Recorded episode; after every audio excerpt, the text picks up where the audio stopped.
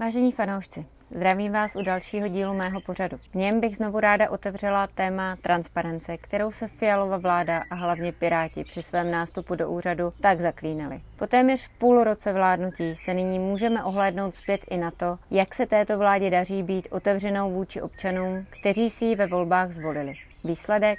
Ministrně obrany Černochová přijímá z Německa dary v podobě vysloužilých tanků z 80. let bez jakékoliv studie na celkové náklady na jejich životní cyklus, a to jen proto, aby nám Němci později prodali novější techniku, ovšem bez výběrového řízení, pouze formou mezivládní dohody. Na dotazy médií ministrně Černochová odmítá odpovídat a tak se obrovská zakázka zřejmě upeče pod zhasnutými světly a aktivita nebo spíš neaktivita Pirátů, kteří dříve při každém podobném počínání minulých vlád dělali halo, ti jakoby také zcela upustili od svých principů, se kterými před usednutím do ministerských křesel v politice začínali. Zatímco Ivan Bartoš od roku 2012 zveřejnil do pirátské evidence lobistických kontaktů 328 zápisů.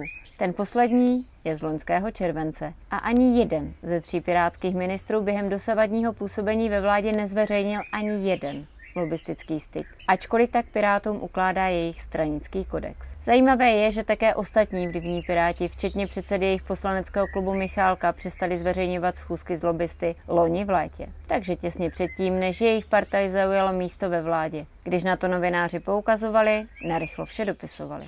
Na skok se podívejme také do Británie na možnou ukázku toho, jak to v praxi vypadá, když se vláda skutečně rozhodne pomoci svým občanům. Namísto toho, aby jen krčila rameny při pohledu na to, jak domácností v její vlastní zemi krvácí. V Británii, tedy v zemi, které ještě nedávno po Brexitu mnozí předpovídali ekonomický kolaps, zavede vláda mimořádnou 25% daň ze zisku ropných a plynárenských společností, aby ze získaných prostředků pomohla jednorázovým příspěvkem v přepočtu 18 800 korun nejchudším domácnostem zasaženým zdražováním energií. Ten se bude týkat až 8 milionů domácností s nejnižšími příjmy. Tento příspěvek je dalším z řady příspěvků britské vlády v boji s rostoucí chudobou obyvatel. Vedle příspěvků pro seniory na pohonné hmoty nebo příspěvku na bydlení postiženým lidem. U nás zatím Čes zveřejnil nový ceník energií. Při pohledu na něj je asi těžké nepropadat skepsy. Cena plynu se v něm totiž vyšplhá zhruba na čtyřnásobek hodnot, ve kterých se pohybovala ještě před rokem.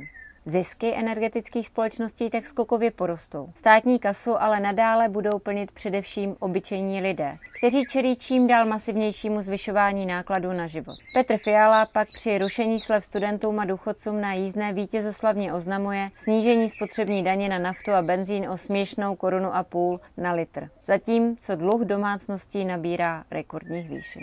Už i v Británii pochopili to, po čem KSČM volá dlouhodobě. Není možné, aby v Česku platili za neschopnost vlády lidé, kteří už před ní počítali měsíc co měsíc každou korunu, aby po zaplacení složenek nějakým způsobem vyšli. Znovu vyzývám vládu Petra Fialy, hovoříte-li o tom, že chcete Česko posunout na západ, přijměte konečně patřičné opatření a přestaňte přihlížet tomu, jak čím dál víc vašich vlastních lidí padá do dluhových pastí. Nechat vykrvácet lidi ze spodní a střední třídy skutečně není cestou k dlouhodobé prosperitě země. V této souvislosti považuji za naprosto skandální informaci, že si osm vrcholových manažerů Česu mezi sebe rozdělí, a teď poslouchejte dobře, 135 milionů korun na odměnách. Ve chvíli, kdy roste zadlužení domácností, inflace je na 30-letém maximu, ceny energií stoupají o 100 i více procent, se v polostátním, opakuji polostátním podniku rozdělují desítky milionů pro 8 vyvolených. Vyzývám vládu, aby těmto praktikám učinila přítrž a okamžitě vysoké zisky energetických společností použila pro pomoc občanům s cenami elektřiny a plynu.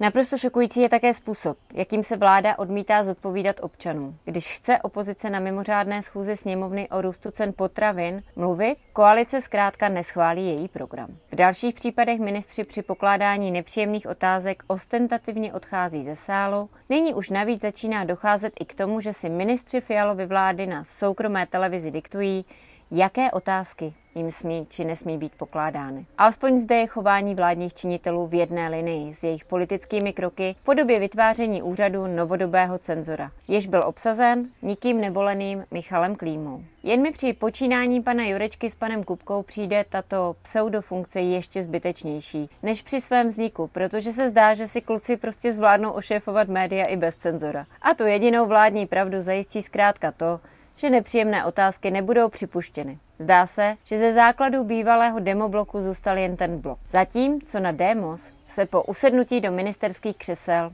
jak se zapomněl. Respektive česká vláda zapomněla na svůj vlastní lid, zatímco souběžně realizuje masivní a ekonomiku zatěžující exporty zbrojní techniky. Již na konci dubna ministerstvo obrany vyčíslilo dosavadní vojenskou pomoc na 3 miliardy korun, přičemž od té doby Toto číslo nadále roste. Náměstek ministrině Černochové Tomáš Kopečný se navíc pochlubil tím, že Česko patří mezi pět největších dodavatelů vojenského materiálu na Ukrajinu. A já se ptám, skutečně je tahle věc k chlubení? Skutečně vláda prezentuje jako úspěch vývoz zbraní za miliardy, zatímco třetina domácností přímo u nás je ohrožena chudobou? Výzva k mírovému řešení, kterou KSČM dlouhodobě opakuje od počátku konfliktu, nyní zaznívá i z řad vlivných ekonomů. I ti, čím dál více kritizují západní lídry v čele s americkým prezidentem Joe Bidenem za strategii boje za každou cenu na úkor jednání. Ekonom Jeffrey Sachs kritizoval pro Institut svobody a demokracie amerického prezidenta se slovy, cituji,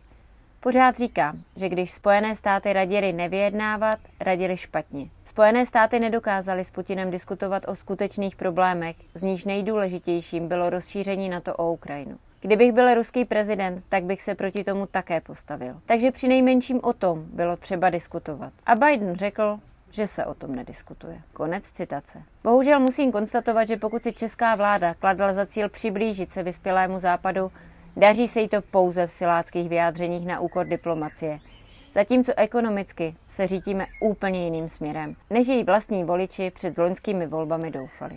Také známý americký profesor Hal Gardner autor řady knih, včetně analýzy nebezpečného Trumpova nacionalismu, zveřejnil tento týden rozsáhlou stať, níž přiznal spoluodpovědnost USA a NATO za Putinovo rozhodnutí poslat armádu na Ukrajinu. Profesor Gardner připomíná, že od roku 1994 několikrát varoval, že konflikt mezi Ruskem a Ukrajinou může vést k válce mezi velmocemi. Hal Gardner stále vkládá naději do diplomatických řešení. Tento člověk, který přednáší na Americké univerzitě v Paříži, dává zapravdu prezidentu Putinovi, který si ve svém projevu z 9.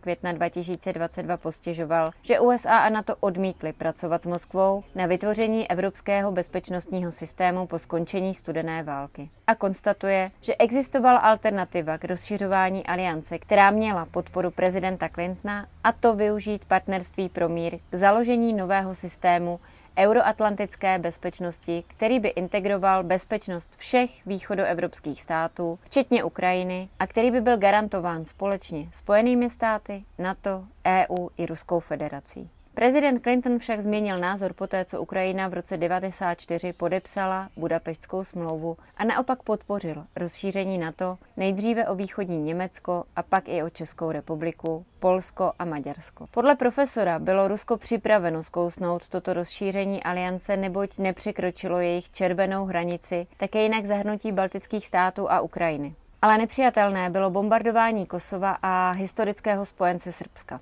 Podle Gardnera tehdejší argument, že, cituji, NATO musí jít ven ze svého prostoru nebo jinak se zdá svého poslání, konec citace, vedl přímo k nacionalistické reakci pod vládou Vladimíra Putina. Gardner připomíná, že kosovský konflikt se mohl vyřešit společnou silou NATO a Ruska, jak to navrhovala Moskva. Tento návrh však prezident Clinton zamítl a nařídil bombardování ještě před obdržením ruského návrhu, takže letadlo s ministrem zahraničí Evgeniem Primakovem se již ve vzduchu obrátilo a s nepořízenou se vrátilo do Moskvy. Fakt, že kosovská válka z roku 99 a invaze do Iráku v roce 2003 nezískaly mandát Rady bezpečnosti OSN spolu s rozšířením NATO o baltské státy v roce 2004 vedly k izolaci Ruska. Gardner tvrdí, že ani EU se moc nesnažila najít dohodu s Ruskem a odvolává se na Putina, kterého se německá kancelářka Merklová zeptala, co by bylo jeho největší chybou v jednání se Západem. A prezident Putin odpověděl, to, že jsem vám důvěřoval. Profesor Gardner zdůrazňuje, že si Spojené státy byly dobře vědomy, že sliby členství v NATO dané Gruzii a Ukrajině mohou vyprovokovat Moskvu k vojenské intervenci, ale nepřistoupili na diplomatické řešení. Dále Gardner zmiňuje, že Putin ospravedlnil invazi na Ukrajinu jako preventivní útok proti agresorovi, což evokovalo argument prezidenta George Bushe, který ospravedlnil invazi do Iráku jako preventivní válku. Podle Gardnera obě invaze byly výsledkem selhání diplomacie. Podle Gardnera, kdo bude kontrolovat jaké území, se rozhodne na bojišti, ale diplomatické řešení se stane aktuální, pokud dojde k bolestnému patu, kdy obě strany pochopí, že nemohou pokračovat a musí najít kompromis. Gardner je přesvědčen, že k nalezení tohoto kompromisu mohou přispět politici jako prezident Macron, Xi Jinping a Erdogan kteří mohou pomoci dojednat nespravedlivý mír postavený na neutralitě Ukrajiny, částečné demilitarizaci a územních ústupcích, jehož dodržování by zajišťovaly jednotky OSN a OBSE. Tak, to je pro dnešek vše. A já už jen doplním připomínku, že do pátku si můžete koupit aktuální číslo týdeníku Naše pravda. Chtěla jsem vám ho ukázat na kameru, ale všechny jsem rozdala, takže se omlouvám, ale najdete ho v PNSC, najdete ho v řadě supermarketů, najdete ho taky na webu, kde si můžete objednat i předplatné, což vám vřele doporučuji, abyste měli jistotu, že ho vždycky v pátek budete mít k dispozici. A potom vyjde další díl, který rozebere zdražování základních potravin. Přeji vám úspěšný týden a hezké dny.